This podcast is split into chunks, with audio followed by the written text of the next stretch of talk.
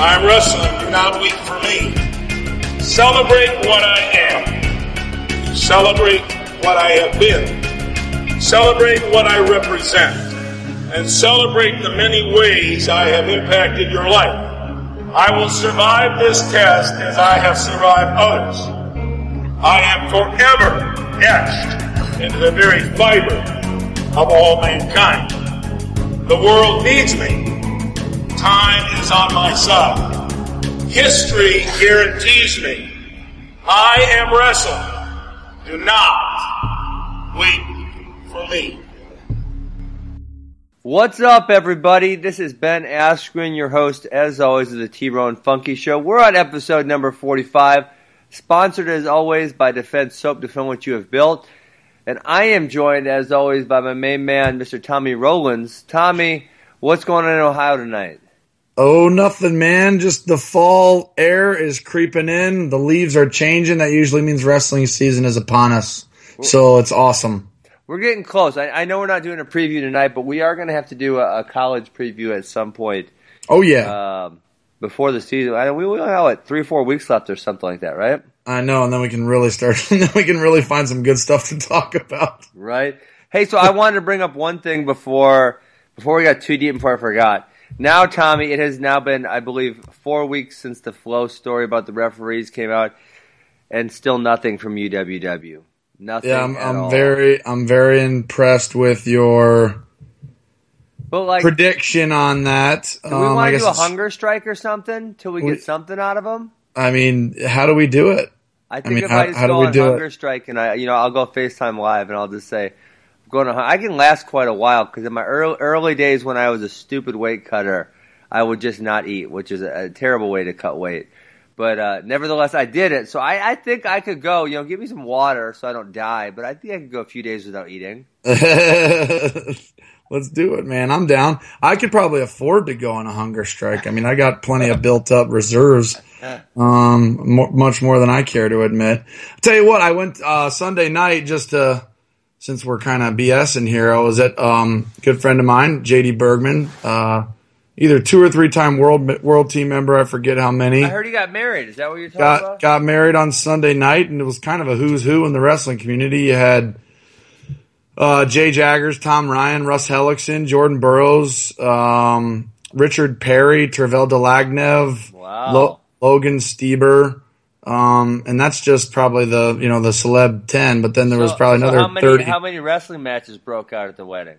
Uh, none that I was a part of, but I'll tell you what was weird is I was at my table with my, and this is kind of how meatheadish we all think, but I was at my table with, you know, Blake Kaplan, who was an All American, yep. and um, another couple friends of mine, and I'm looking at the tables, and it's like you got Dlagnev, Burroughs, and Richard Perry at one table, so that table would probably whip anybody else's table. then you got you got Cody Magram and Stieber and Bo Jordan at another table. It's like, oh man, they might take us out too. Then you got, you know, Nick Preston and J Jaggers. The other table. was like, man, they, they'd be creeping on us too. It's like, it was pretty tough, tough group. You so know, you only had you and Blake Kaplan. You had no backup beyond. I had Robbie Rosenfeld who wrestled at Ohio State. Okay. Jesse Lang, my business partner. Who's oh, a, Lang could do some damage. He's a tough hombre. I think I saw him cradle you at the the Rudis Sales Summit. I think all, you might have. That was all part of my plan. so yeah, man, it was uh, it was a good wedding, good time, and pretty cool to see everybody in in the room together at the same time. Probably, you know, plenty of good conversations occurred. So, so did he get married on a Sunday night because? People in Ohio aren't allowed to get married when the Buckeyes are playing or something. I don't know, man. It's the first Sunday wedding I've ever been to. I was gonna say Sunday uh wedding. That's pretty unique. Yeah, I've never been to a Sunday wedding, but you know, I was happy happy for JD, good close friend of mine, and it was fun to get in touch with everybody. So I had a good time Sunday night. Yeah. Yeah, well, that, that that sounds like a blast. So I was at the Super 32 this weekend. Uh, brought three kids down here. I'm actually still in North Carolina. I spent a few days working out with uh, the Wolfpack RTC or the North Carolina RTC. Uh, what do you before you get in the Super 32? Sure. Tell me tell me about the Wolfpack since the exit of the Gwiz. Well, yeah, well, you know he's still in the RTC, but obviously he was over in Russia competing, so he's not around. Mm-hmm. Um, but they, they do have, uh, you know, I like the way they run their RTC. They have a handful of pretty good athletes, and they, they you know, they have a rotation of college guys who come in with the RTC guys. Uh, you know, different guys each day, so so that that many aren't missing practice. Um, yeah, quite you know quite a few really tough guys. Obviously, Gwiz is on the road, um, but man, North Carolina State they're they're doing it right. They're they're putting doing all the right moves to hopefully become a, a regular college powerhouse program. It's awesome, man. I can't wait to see Popolizio just continue to obviously make the program a little bit better every year. I mean, he, to me, he's like a Rob Koll of at this point, probably yep. 20, 20 years ago. You know what I mean? So. Sure um, or or even a Tom Ryan or Borrelli or you know or Tim Flynn, just from that mold where they're not Olympic and world champions, but they plug in you know top five six teams every year. I think he's on he's on that track. Well, obviously, um, you know, in most sports, the best athletes don't make the best coaches, but for some some reason in wrestling. Um, people always want to put the best athletes in those coaching positions. And you know, you see someone like, like a Brian Smith didn't have amazing credentials, um, and so sometimes when guys like that get an opportunity, they make a great coach. And, and I, I don't know for sure, but I want to say wrestling might be one of the only sports where you're really required to have an extensive background in wrestling to be the coach. I mean, yeah, you know, I didn't expect us to talk about this, but it's actually a great topic that maybe we should save for another episode. But I'll just give you a little preview to my opinion there. And I, well, I we got we got a coach coming on, so we we can hit it up a little bit. And and he's not Mister Olympic champ, world champ coach, yeah. so it might might fit well. But you know, Ben, I completely agree with you that the the credentials of a coach that he had as a competitive athlete, it's overrated in our sport. I completely agree.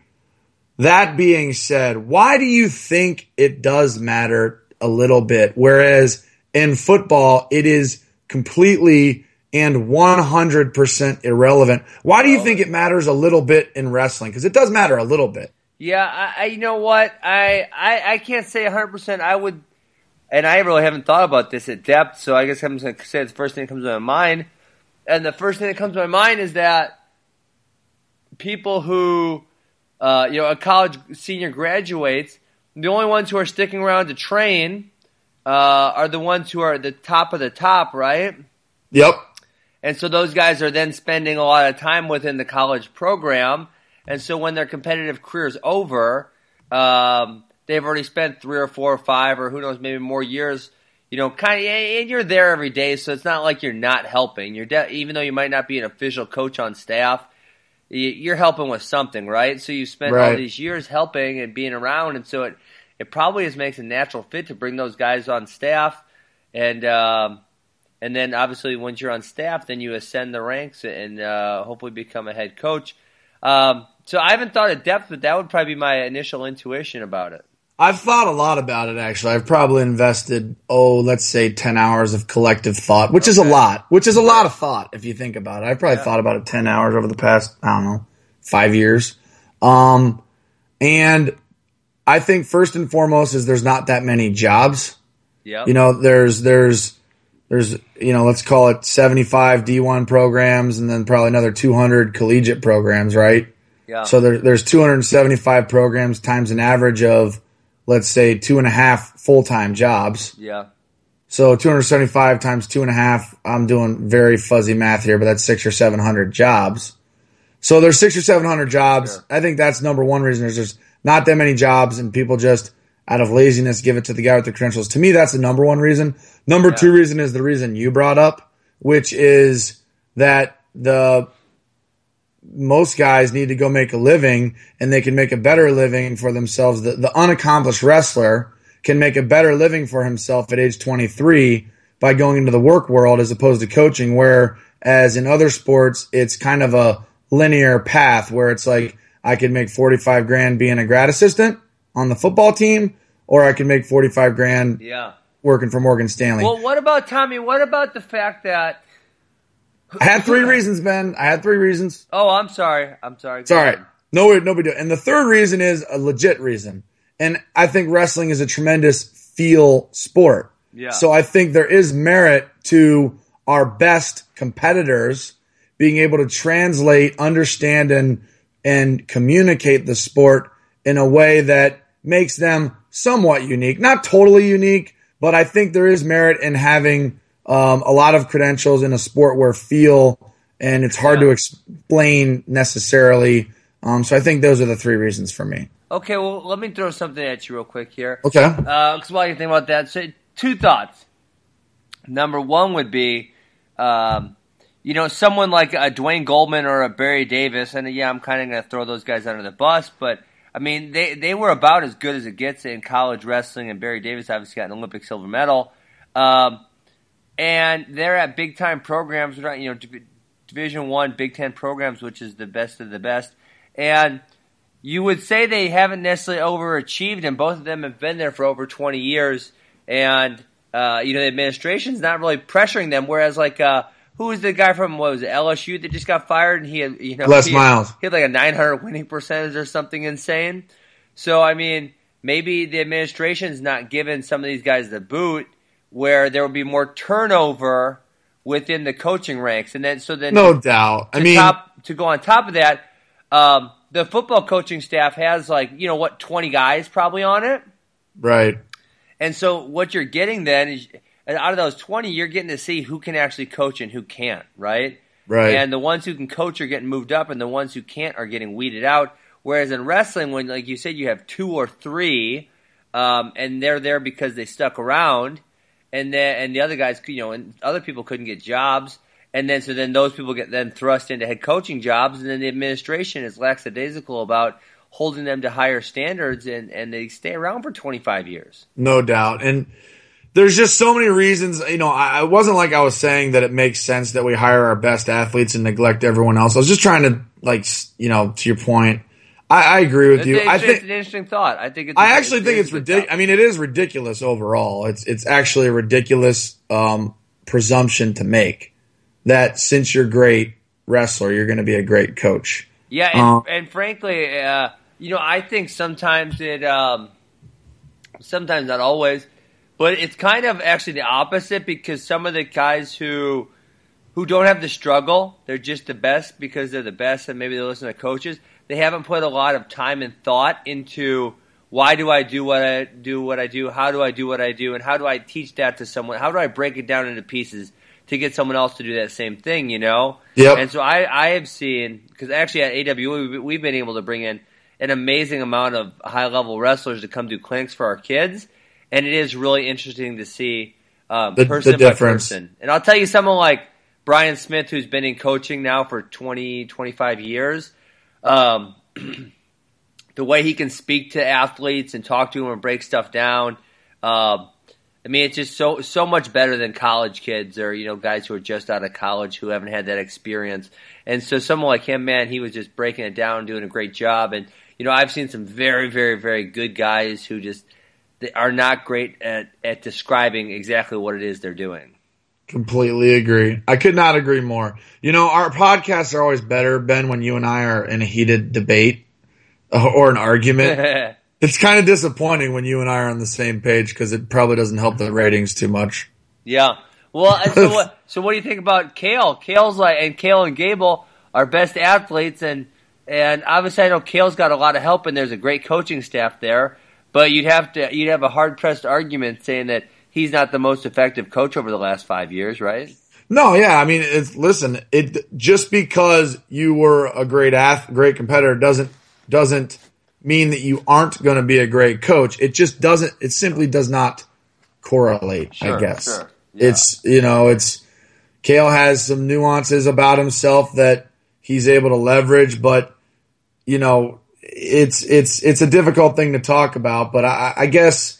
I mean, you'd think with Cael, you know, one of the criticisms I've heard of John Smith, which there aren't a whole lot to go around about John Smith, um, is just that he can't relate to he can't relate to guys losing and guys not being good because he was so good at what he did. And you know, I've heard that from international old, you know, senior level guys that yeah, I went over and lost to this guy and he was uh a world medalist or whatever, and, and I come back and John just doesn't understand how you know how you lose because he never did.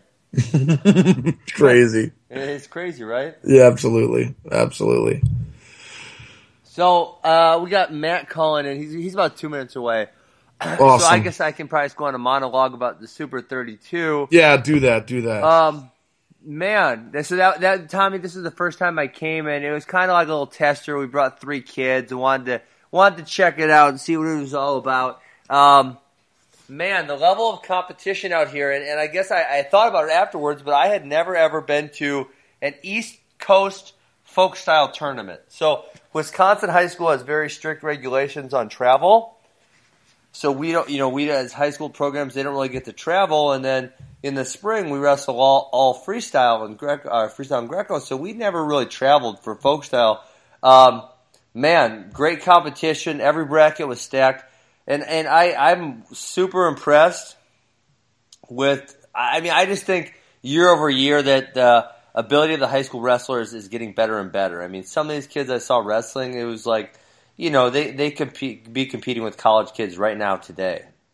I agree, and I don't know if it's if it's just me, but I feel like we've seen like for I don't know, there was like when I came out of high school and maybe five or six years prior to that, when I was thirteen or fourteen, I feel like the caliber of wrestling stayed the same from like ninety five I'm talking about coming out of high school from like 95 until let's say what did Logan, when did Logan Stieber and David Taylor graduate? What like 2010 ish or yeah? I mean, I feel like the wrestling for like 15 years coming out of high school, it was kind of the same. And I'm not saying it was bad; it was good wrestling, same, but yeah. it was kind of the same. And then I feel like in the past five or six years, there's been a foundational shift in the caliber of wrestler that comes out of high school. Yeah. So what? What do you? I mean obviously, I think one thing, I don't want to pat myself on the back or anything, but having high level wrestlers, having these academies and stuff. Oh, hold on, Matt's calling in. Got it. Uh, How's it going, Ben? Pretty good. Hey, uh, you mind if Tommy and I, and obviously we we would enjoy if you uh, joined in, but we were just talking about the level of wrestling at the Super 32 and how how we both think that the the level of high school wrestling is significantly higher than today than it was when you know you or I or Tommy was was in high school and coming through, and just really the last five years we've seen this explosion of really high level high school wrestling. What do you think about that? I, I think you guys are spot on. I, I it's crazy. I, I'm scared to think about what I would look like as a high school wrestler when I wrestled against guys today. Um, and, and I think part of the reason is you've just seen so many more clubs come out since. Wow, uh, you're taking the words right out of Ben's mouth, yeah.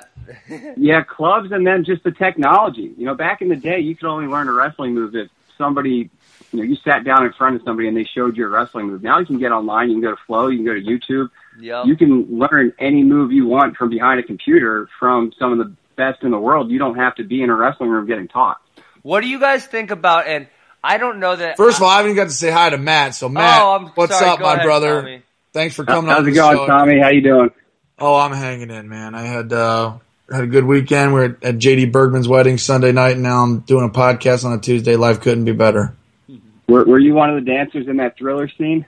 I was not Wait, one of the dancers. Thriller in the scene. What are you guys talking about? Oh, you know JD Bergman's gonna ham it up and have some cheesy dances at his wedding. That's how he rolls. So yeah, he had a thriller when he went to do like the dance where you do the garter belt thing to your new bride. Okay. Instead, the there was a there was a, a premeditated act where they there was like smoke coming out of the DJ's DJ box, and the lights started flickering, and then all the men in the uh, wedding party did a, the thriller dance for uh, JD's wife. It was pretty funny. So were you were you scared that you were gonna have to get in there, Tommy?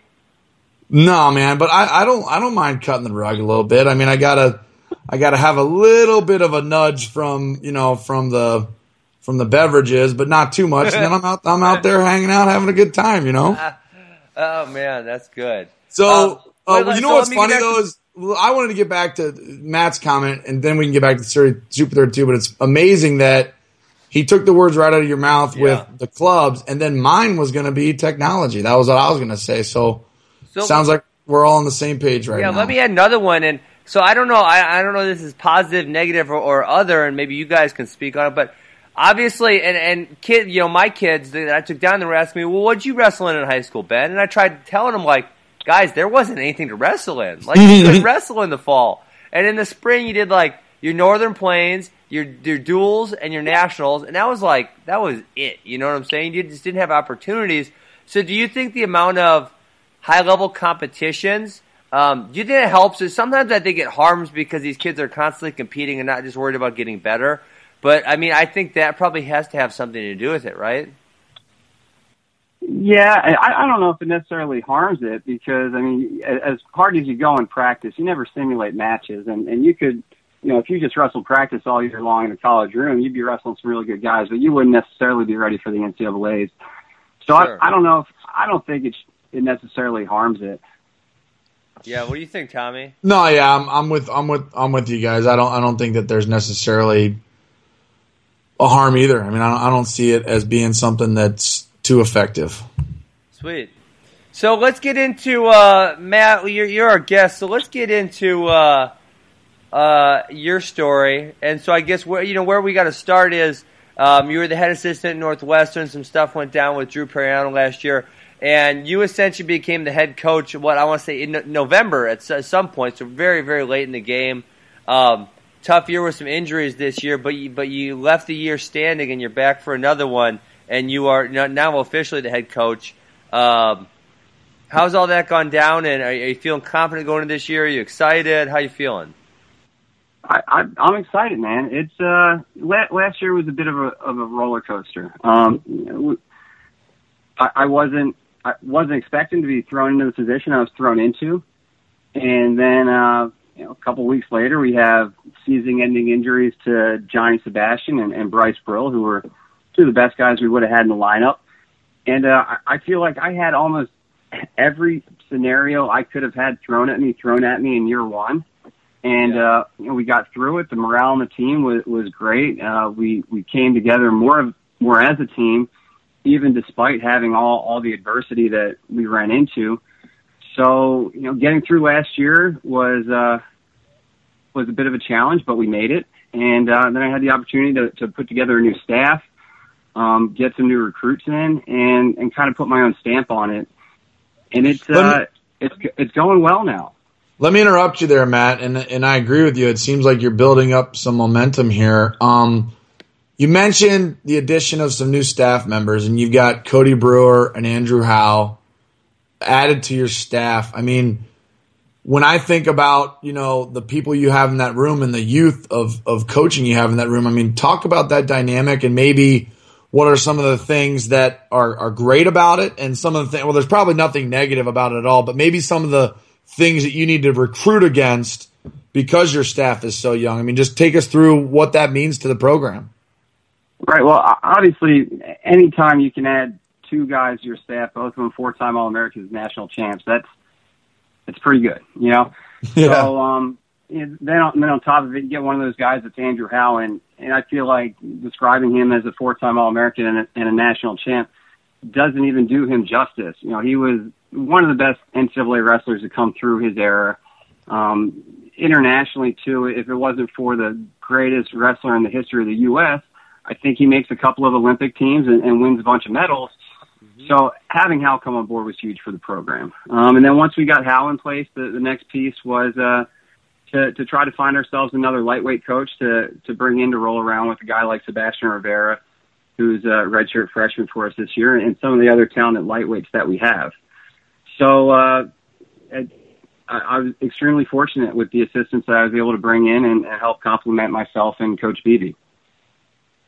Yeah, that's and awesome. Then, and uh, obviously, uh, now I like Brewer a lot more than I did a month ago, and not saying I was against him, but anytime a man puts his hands on Tony Ramos like that, um, and and as, as optimistic as I wanted to be about that match, Matt, I never ever ever would have bet. I wouldn't have bet a dime on him getting five takedowns in a row within two minutes. Um, so I, you know, I think I don't think anyone expected that. I mean, maybe you and maybe him, and maybe that's it. But obviously, that shows what kind of level he uh, Brewer's at, and he he has the ability to try to go make the non-Olympic world team here in uh, what in a month or so. Yeah, yeah. So three three weeks or so. Um, and and you know, I'm going to ask you to keep this between me, you guys, and whoever's listening. So Brewer will probably find out. oh, it's only it's only forty seven thousand listeners. Yeah, you know, I'm nice, sure they Tommy. can keep their mouth shut too. But I, I thought Brewer was going to going to win that match. I didn't think he was just going to run through Ramos like that. I mean, that was like like you said, five takedowns. It was five takedowns in two minutes. It's not like he took him down and fell into an ankle lace and rolled him across the mat a few times. And that was about as dominating of a performance as I've ever seen a, a guy put on a two-time world team member. I mean, it was it was different attacks. It was it was quick, and he was he was relentless. And uh, I remember, you know, I remember when when it happened. Ben and I talked about it right after it happened on our you know podcast, and I remember saying it's one thing for Brewer to beat Ramos, it's another thing for Brewer to tech Ramos, but then it's another thing for Brewer to tech Ramos with takedowns, and right. just right. you know, no one. I mean, I, I don't know how you could have imagined that happening, but it's I mean, five takedowns is just absolutely dominant. It's it's just it's not it's not a takedown to a lace. It's not you know a one point win. It's no. I'm going to go out there and in a two minute span, I'm going to throw you to the mat five times. Yeah, no, it was impressive. It, it was a special thing to be a part of. Um, so so moving on, you got you had a a big announcement today. Well, you didn't announce it, obviously. Um, the recruit did Anthony Cassioppi, I believe that's how you say it, from Illinois. Uh, number 27 in his class by Flow. Just committed to Northwestern, so congrats on that. And I know I was down at the Super 32, and you, you hear a lot of rumors when you're down there. And I heard another rumor about um, another potential commit to you, and I don't even know if, if I could say what I heard or not. Uh, I, I don't know, but I, well, what the NCAA can't come after me, can they? NCAA can't say anything to you. No, I, I can only okay. confirm the uh, the recruitment of an athlete. Um, I can't actually say if they have committed or not. Okay, well, I heard I heard you guys are either have have Michael Beard in the bag or, or close to having Michael Beard in the bag, and obviously he's the number one wrestler at 182 pounds in the country, and he's only a junior.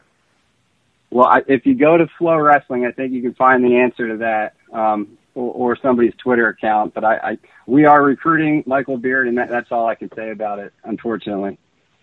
Okay. Boom. Well, but Love how, it. About, how about Cassioppi? so you guys pumped to get Cassioppi in or no?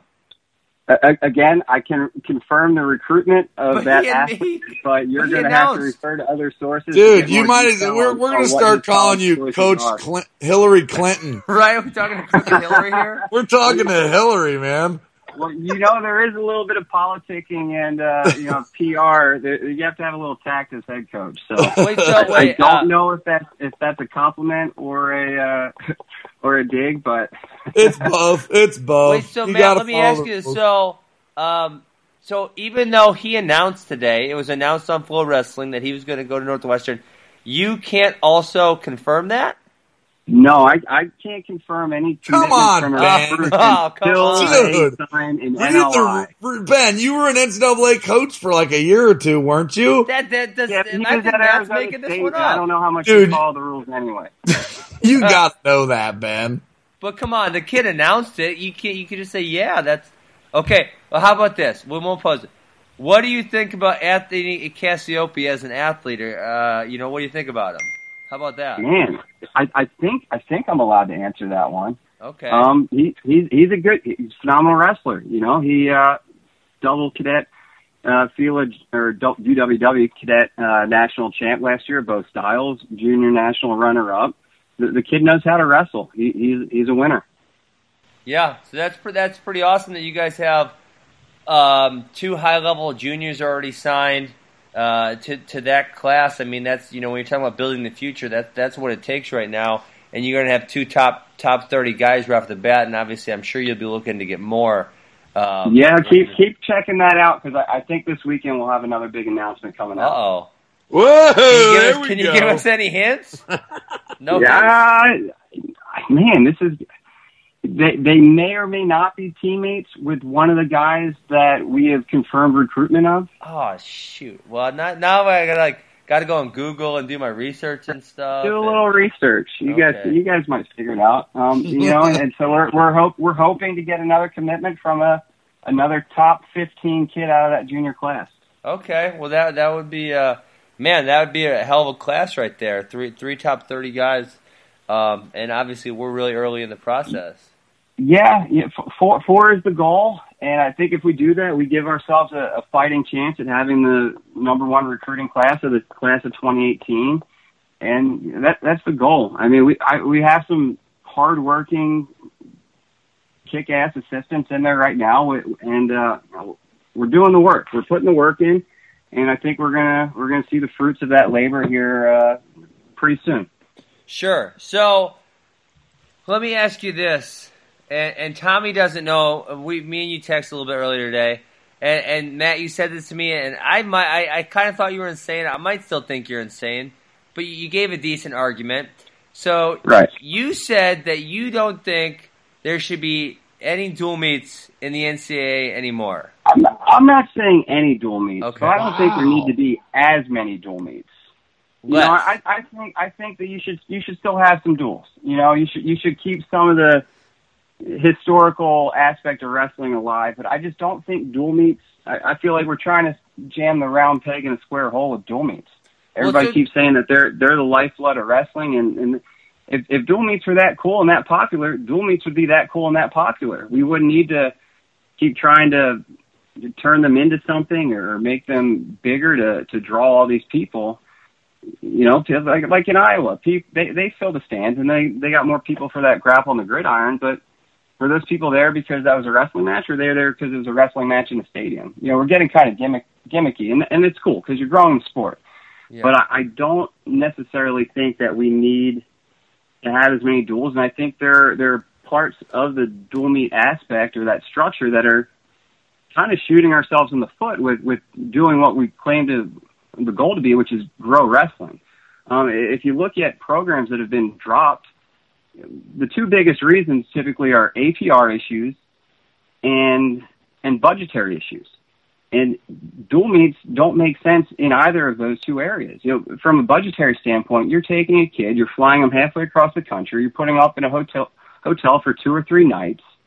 You know, you're you're providing meals for those days for a kid to go out there and, and like I said earlier, Ben, you know, to wrestle seven minutes, or yeah. if he wrestles a guy like you, maybe he wrestles twenty seconds. and then on top of it, you know, and, and kids making weight, all that grind. On top of that, now the kid's missing two days of class, all for you know seven yeah. minutes, seven minutes maximum wrestling. Well, that and when I APR mean, is a major major issue with teams getting dropped, that that doesn't add up. That is a man, I mean, it's an interesting argument, right? Uh, yeah, I mean, I don't know that I agree, but man, I respect. I've never heard that stance, and there's a lot of logic in the opinion. And uh, man, so let me ask you a question, Matt, because I, you know, we didn't really follow up in text. You said that, and I knew we'd get the opportunity to talk about it tonight. So would would that I, I guess I'm assuming that you're proposing that since they would do like you know multi, little multi mini tournaments or multi match things um, each team would then do less competitions per year. Right now, I think it's what 16 dates or something. That so you would shrink the amount of dates down a little bit. Yeah, I think I think you shrink the dates down a little bit. Um, you, you have a few less competitions. It saves on on budget for schools. It, it keeps the kids in the classroom a little bit longer. So you're saving on the budget. Kids' grades are going up. APRs are going up. Um, and and I feel like it's win-win. And then the uh, the added benefit to this is just the the atmosphere that you could provide if you have instead of a dual meet with two teams, maybe go to a four four team mini tournament. Each team enters two wrestlers. Now instead of just having fans from two schools, you have fans from four four schools. Instead of having 20 sets of parents in the in the stands, you have 80 that come there to watch their kids. So you're growing the atmosphere. You're going to make the event a more fun event to be at because you have more fans there, more cheering, and and then the uh, the kind of bonus benefit to all this is you're guaranteed to see the two best wrestlers at the weights wrestle in the final. Instead of a dual meet, you might have a dual meet between two top teams, but maybe they're mismatches all the way across the lineup, or maybe you have one or two real marquee matches. If you have the little mini tournaments, you're guaranteed to have the two best wrestlers of the weight wrestling each other, and, and I think you'd get a little bit better uh, wrestling out of it. Sure. So, so since you're proposing it, so we'll go. Let's go deeper into this because I, I think this is really interesting. And I, yeah, let's do it. Like you said, maybe maybe it's not something that happens straight across the board, but it's something that happens sometimes, and it does help out um, a program with budgetary issues. So if you're going to do say four teams, they can all enter two if they want to. Um, you put them in an eight man bracket, you put them in two pools of four, and then the one versus one, two versus two, etc. Or um, you know, how exactly would you estimate that that be wrestled out?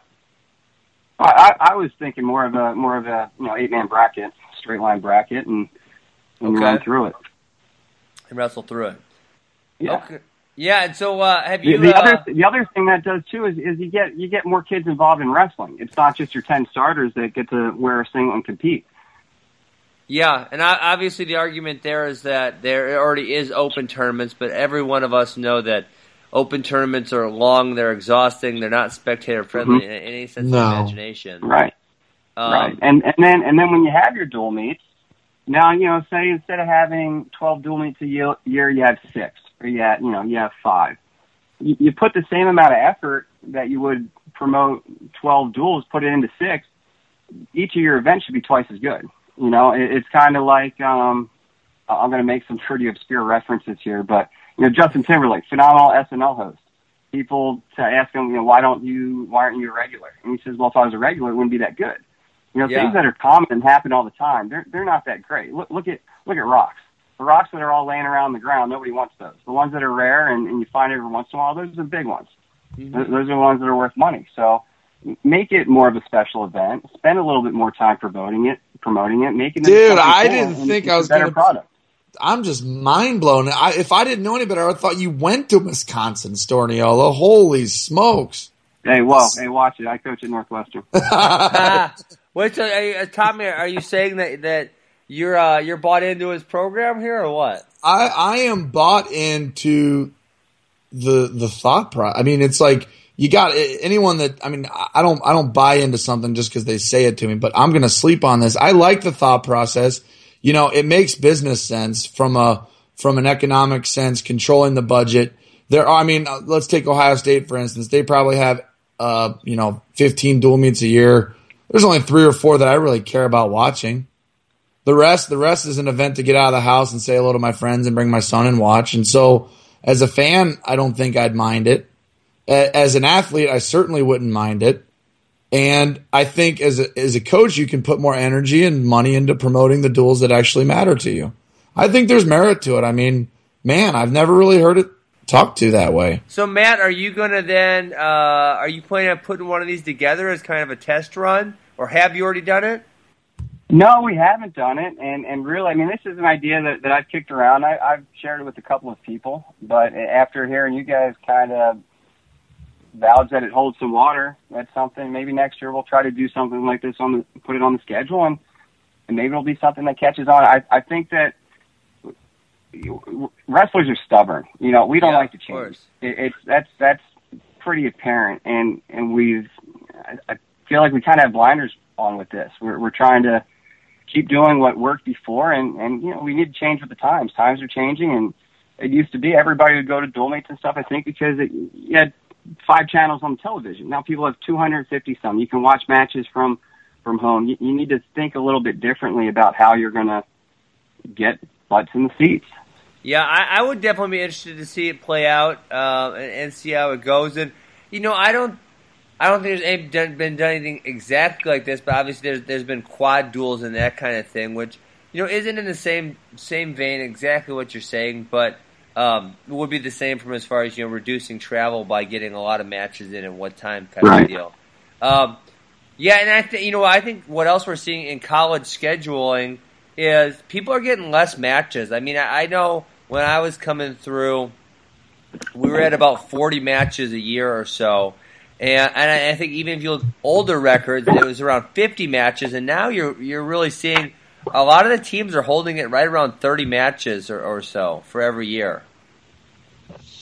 It's it's a long, tough season, and then when you you add training to it, I mean, if you talk to anybody that's played football and wrestling, most people tell you wrestling's a harder sport. You know, it hurts more leaving a competition. Um, look at football; it's played once, you know, once a week. They only have what 12, 12 games in the NFL. Yeah, and and I, I feel like it kind of goes into you know, the same line of thought. If you put more effort into promoting fewer duels, you have better product. If if your wrestlers aren't as chewed up throughout the season, your end product's going to be a better product too. Yeah, that that, that makes perfect sense. Um, hey, so one one topic Tommy and I were talking about last week was the, you know, that uh, and this kind of goes in. and I want to hear your opinion on it. Um, the split season where they're doing the tournament national championship or the and then the dual national championship um, pushing it back to a one semester thing. Where do you stand on all those issues? Uh, you, know, I, I think I think the one semester idea w- would be beneficial. Um, and for, for a school like us, it would put us in a little bit of a predicament. We'd have to figure out what we're doing with the Midlands. Um, you know, it would obviously change the ch- timing of that, and um, and we could we we make that adjustment. And the one semester idea is great because again, this goes back to APR. If right. you only have kids that are traveling and competing over one semester or one semester or however it breaks down, that's good. They can focus on their academics half the year. They they have their attention split between the wrestling and the academics the other half of the year. And I think you see grades and APRs go up. I'm not necessarily sold on um, on the two different seasons. Um, I, I feel like that's more of a ploy to try to again make dual meets more relevant than they actually are. Um, and yeah, I, I don't like that idea. Look, look at, for for example, under the current qualification standards, you have to hit so many matches before you can be ranked or get get an index to uh, to qualify your spot for nationals. Some of the ways that guys have been injured, you know, if they're injured during the year, they have the option of going and entering some open tournaments to get their matches up so that they hit these qualification standards. If you do away with tournaments in the latter half of the year, you're you're taking that opportunity away from guys. Now you're not going to have the best guys qualifying spots for nationals. You're not going to have the best guys going to nationals, and your product's going to suffer in the long run. Yeah, that's an interesting point because we obviously have seen that in in the last few years where. Um, you know, a guy might get hurt, and then the team only has duels left on the schedule, and they go to an open tournament by themselves to to meet those qualification standards. Um, yeah. So yeah, it's an interesting thought. It's right yeah, it's just it's just a it's just a shuffle around. You know, hey, go to this open tournament, get a couple dubs, and you know, just it's it's it's it's defeat. It's counterintuitive to the purpose of it of it all. Yeah, for sure. Um, and so one more topic uh, that we want to hit you up on, Matt, and and Tommy and I just we started the show today, and we were talking. I'm in North Carolina right now, and went with uh, the Wolfpack RTC the last couple days to work out, but we were talking about how good of a job Pat Popolizio is doing and how he didn't have maybe the, the he was good obviously, but didn't have the greatest wrestling credentials. And we kind of got on the topic of uh, wrestling is one of the only sports where the guys with the the very best credentials usually get the best jobs. And and Tommy and I were both kind of making the point that it's kind of a silly thought process, and, and you know someone I know Brian Smith, who he's at Missouri doing a fantastic job, and he maybe didn't have the best college credentials. Um, so, what do you think it is about the wrestling world that that makes those guys get those jobs all the time? And do you think that uh, you know it's beneficial? Because I would say you're in the middle there. You had a very good career, but you know maybe you wouldn't be up there with a Brands or a Sanderson. Um, so, what do you think about that topic? Um, I, I think I think you guys are pretty spot on with it. Um, yeah, if you look at other sports like baseball, football, the, those coaches and managers, they're they're typically not your best players. Um, and it's probably probably has something to do with with the wrestling mindset. You know, like I said earlier, we're, we're stubborn people. We we think a little bit differently, and and I think with wrestling, there's a bit of a, an elitist an elitist attitude with uh, just learning from people.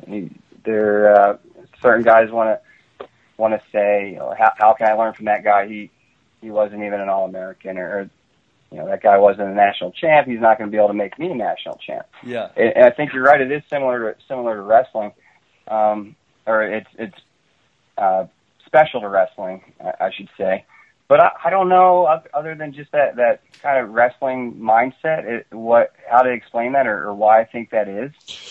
Why do you th- now, why do you one, think that well, why do you actually, think sometimes you know, it works? I have, I have one reason that I just thought of. Um, wrestling is kind of unique. Also, you don't see coaches in other sports that get on their their playing field, and football coaches aren't playing football at practice with their players. Baseball coaches aren't. You know, well maybe they they throw some pitches, but for the most part, your your coaches don't interact at practice with yeah. your athletes. Wrestling, it, it happens. So there is something to be said. You're going to have a built-in workout partner with your coach. They're actually out there on the mat and they're, and they're mixing it up with you. Interesting. Yep. Yep. Um, so I guess one topic that I'm kind of reluctant to bring up, Matt, but you threw it at me, and I, and I'm, I let you run with one already, and we're we're gonna let you run with one more. All right, you great. said something like Pokemon Go is like coaching wrestling, And I don't play Pokemon Go, so I have no idea what in the hell you're talking about. It, Neither do I. The, the, lack of a better term, it, it's the same damn thing. Um, I, so wait, let me get this. Tommy, you've never played, right? No, no. I know that people fell off a cliff in San Diego chasing a Pokemon Go. Oh God, really? Yeah, so, yeah. You know, similarities right there. Pokemon Go players are crazy. Wrestlers are crazy. You know, they're going to go whatever ends they have to go to to you know meet their goals.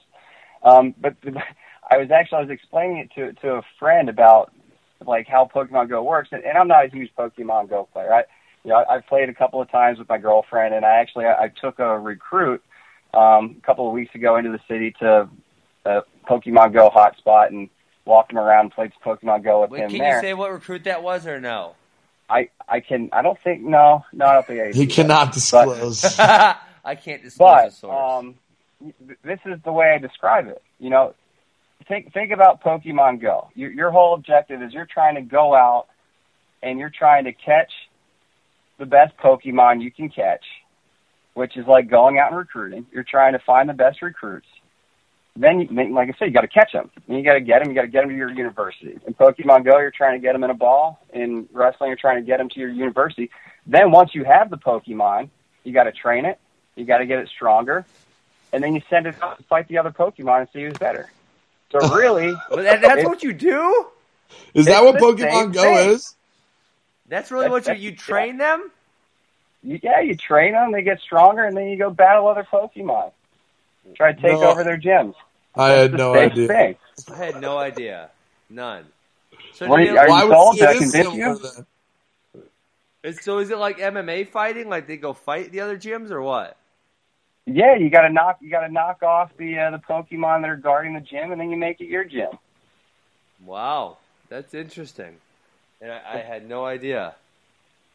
Uh, yeah, I, I feel I feel like Cael Cael would be able to back me up a little bit on this one. Uh, I know he's a big Clash of Clan player. He is. Um, maybe not Pokemon Go. Yeah, he's a, he's a huge Clash of Clans player. We actually, our, one of my assistants caught him during the finals of Fargo playing Pokemon Go. Oh no, they didn't. That good. Uh huh. Yeah, he got he got busted. But uh, but yeah, you know, and I feel like I feel like they're they're all it's all relative, you know. Sure. Absolutely. Well, um, I, I did my research while we were talking here, Matt, and okay. while you can't speak on it, I can, and I so rumors are true, and apparently it's already confirmed that Michael Beard is in the, he's committed to Northwestern, and then looking well, through how about that? How about that? so congrats, congratulations, and then looking through the the list uh, Michael Beard has a teammate named Ryan Caroli, who's also, like you said, a top 15 guy. And so, while you cannot confirm nor deny, uh, I'm going to maybe go ahead and guess that that might be who you guys are recruiting. I, I can confirm the recruitment of Ryan Caroli. Okay, well that's interesting. That would that would put together quite a fantastic class for you guys. Um, I guess last question before we let you go. Uh, Johnny Sebastian, Bryce Brill, both very highly recruited guys. Hurt last year, they're back this year. What are you, what are you looking to get out of those guys? They're they're a couple of talents. Um, they, I I don't think it's outside the realm of, of possibility to see both of those guys on on top of the podium come March. And, and I know that, that there good. there are a lot of things that go into it. You know, it's not not always the best wrestler that that wins that tournament. Um, you know, there's there's a little bit of uh, I mean, it, it's who's on on a certain day. It's matchups. It's sometimes it's when a ref blows a whistle. But both of those kids are, are good enough to do it. Um, they're they're both gamers. They've they, they're not they're not new to big competition, and yeah, I, I have extremely high expectations for uh, for both of them. Well, that's all. And then so they'll be fifty-seven and sixty-five then. Fifty-seven and seventy-four. Bryce is going to go uh, 57, and Johnny is going to go 174. Okay, nice. Well, Tom, you got anything else for Matt before we let him go? No, man, it's just awesome to have young young people coaching at big time programs with a lot of resources, and it's exciting to see all the progress so quickly. Matt, congrats, and we should have you on again. I mean, your insight was, you know, I, I, I don't say this very often, but having someone say something to me that makes sense that I've never heard before it doesn't really happen too often. So I'm impressed and You've got me thinking all night. I'm probably not going to sleep very well. It's good. It's good ah. stuff, man. I'm going to have to ponder on it. Well, I, I really appreciate it. That's quite a quite a compliment. Thank you, Tommy. I'm in Chicago once a month too, slinging produce. So I will have to get a hold of you. Get your number from Ben. Maybe we can hang out a little bit. Yeah, that'd be great. Well, all right, Matt. Thanks for coming on, and uh, we'll talk to you next time. Thanks, man. Really appreciate it. Thanks, See guys. You, Thanks, Matt. Bye. Man, Ben. Tommy, you still there? Yeah, that guy was impressive. Matt Storniolo. He, he definitely thinks outside the box. I, have known him from afar for, you know, the better part of, I'd say about 10 years, 10, 12 years. And yeah.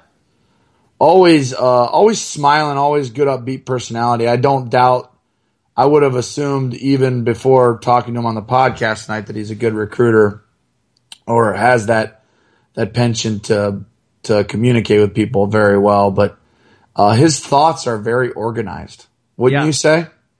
Oh, I didn't say anything. I was getting ready to say something.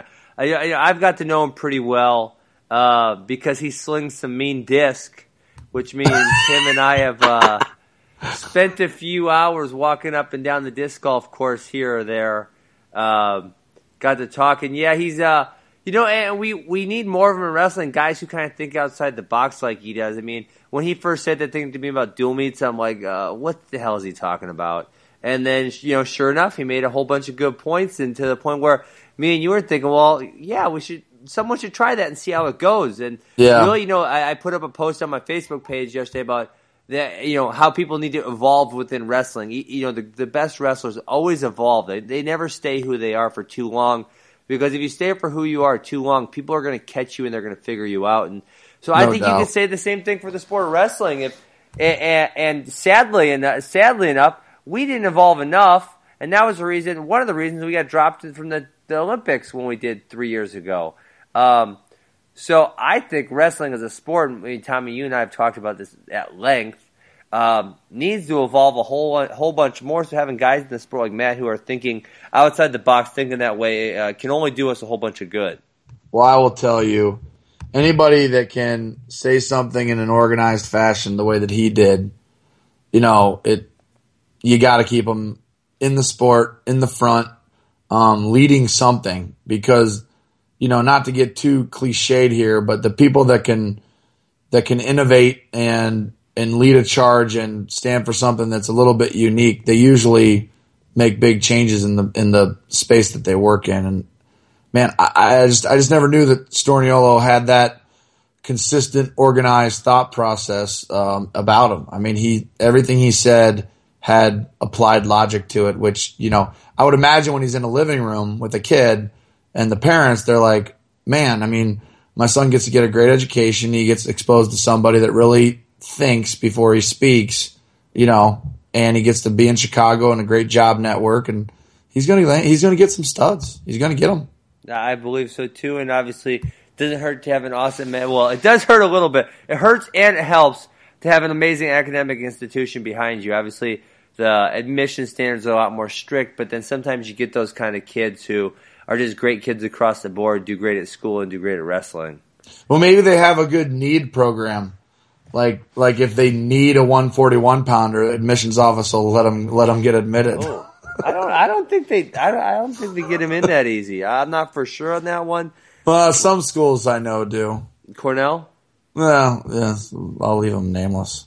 um, we got a few minutes left. You want to talk politics? Because we got the last debate coming up tomorrow. Oh night. man, yeah, no we can't. Well, yeah, your your your your buddy, your buddy, your buddy Trump has, has got some serious uh, overcoming to do. Well, let, me ask you this, because uh, mainstream media is not covering it all, Tommy, and we we are in in some sense of the word, we are media a little bit. Have you been paying attention to any of the WikiLeaks documents that are coming out? Yeah, man, it's it's it's absolutely bananas. I mean, can so I just don't know how anyone with reasonable logic could at this point. Eh, you say I hate Trump, but I don't see how you could vote for Hillary. I mean, just just a few of the things that have came out. I mean, and there's a lot of things, but just a few like the fact they tried to bribe the FBI to change the classified emails to unclassified emails so they didn't get in trouble. Um, yeah. That's like mind blowing. Uh, the whole one that came out about her saying you need a, a, public policy and a private policy referring to when she's talking to the banks, before when she's you know talking to America public. Like when you hear those two things, and you just think like this is like well, this or, or how, about, how, about, how about her campaign starting two fake um, Catholic organizations to create um, d- divisiveness amongst a specific religion? I hear that one. Oh yeah, that was about three weeks ago. Could you imagine if Donald Trump started two fake Islamic um, uh, religious groups to create divisiveness in the American Islamic faith? what what the liberals would have done to him in the media. Yeah, I mean, yeah, that that's crazy. And then obviously the one that's coming out just recently is that there's all this undercover footage of and what it's essentially is people being contracted from the DNC to go to Trump rallies and start riots and start fights yeah. and stuff. Um, yeah, so so so I agree with you. I don't know how you could vote for Hillary, but Ben, we've got we've got to we've got to be an unbiased media source, and this Donald Trump. We do. well, I want to be. How about that? Is that better? This Donald Trump is a clown too. I don't care what anybody says. I'm going to vote for him over Hillary, but I shouldn't even say that. I'm I'm definitely not voting for Hillary. I thought you said you were unbiased. I'm, I'm just stating my opinion, but I'm not voting for Hillary. I'm probably going to vote for Trump, but this guy is a first class schmucko too. Sure, but okay. So last last thought. Then, did you see the the one uh, other email, the WikiLeaks email, that said, um, I don't remember which which member of the Democratic Party was, but said they want to create a a compliant citizenry that is unaware of what's going on. Do you see that one? Yeah, I, I, I saw that, and I I even feel bad saying who I was going to vote for or not for. All I know is that these these two candidates, I can't believe that this is this is these are our choices. Yeah, well, you know, I was just thinking that, uh, I mean, man, with uh, you know, compliant citizenry and who is unaware of what's going on, I gotta say that the citizenry is not compliant. But I think there is a lot of people in America who are very unaware of what's going on because mainstream media is not covering this stuff. Um, no, they, they, just aren't, and, and, I think that in itself is unfair um, because I think the the American public, even if they don't want to do the research for themselves, um, it is the duty of the media to cover the the election and everything else fairly, which I don't know that they're doing. Our mainstream media is is the biggest uh, catalyst for why these are our two candidates. The, the, the, these two yep. candidates together sell the best commercials, the most valuable commercials. I mean, the the debate ratings are unbelievably high compared to past. Are they? And oh yeah, yeah. It's just it's brutal. I'm getting mad. I'm not even. I don't even think feel like we're talking about good stuff here. But that debate tomorrow is going to be off. The, the debate tomorrow is going to be off the chain. I mean, it's going to be a no holds barred, let it rip. Um, you know, just just meltdown. Yeah. Especially, you know, it's going to be crazy. So. And and Tommy, I mean, I don't love to talk about. I'd rather talk about wrestling than politics any of the week. But at the end of the day, this is this is the future of America in the balance.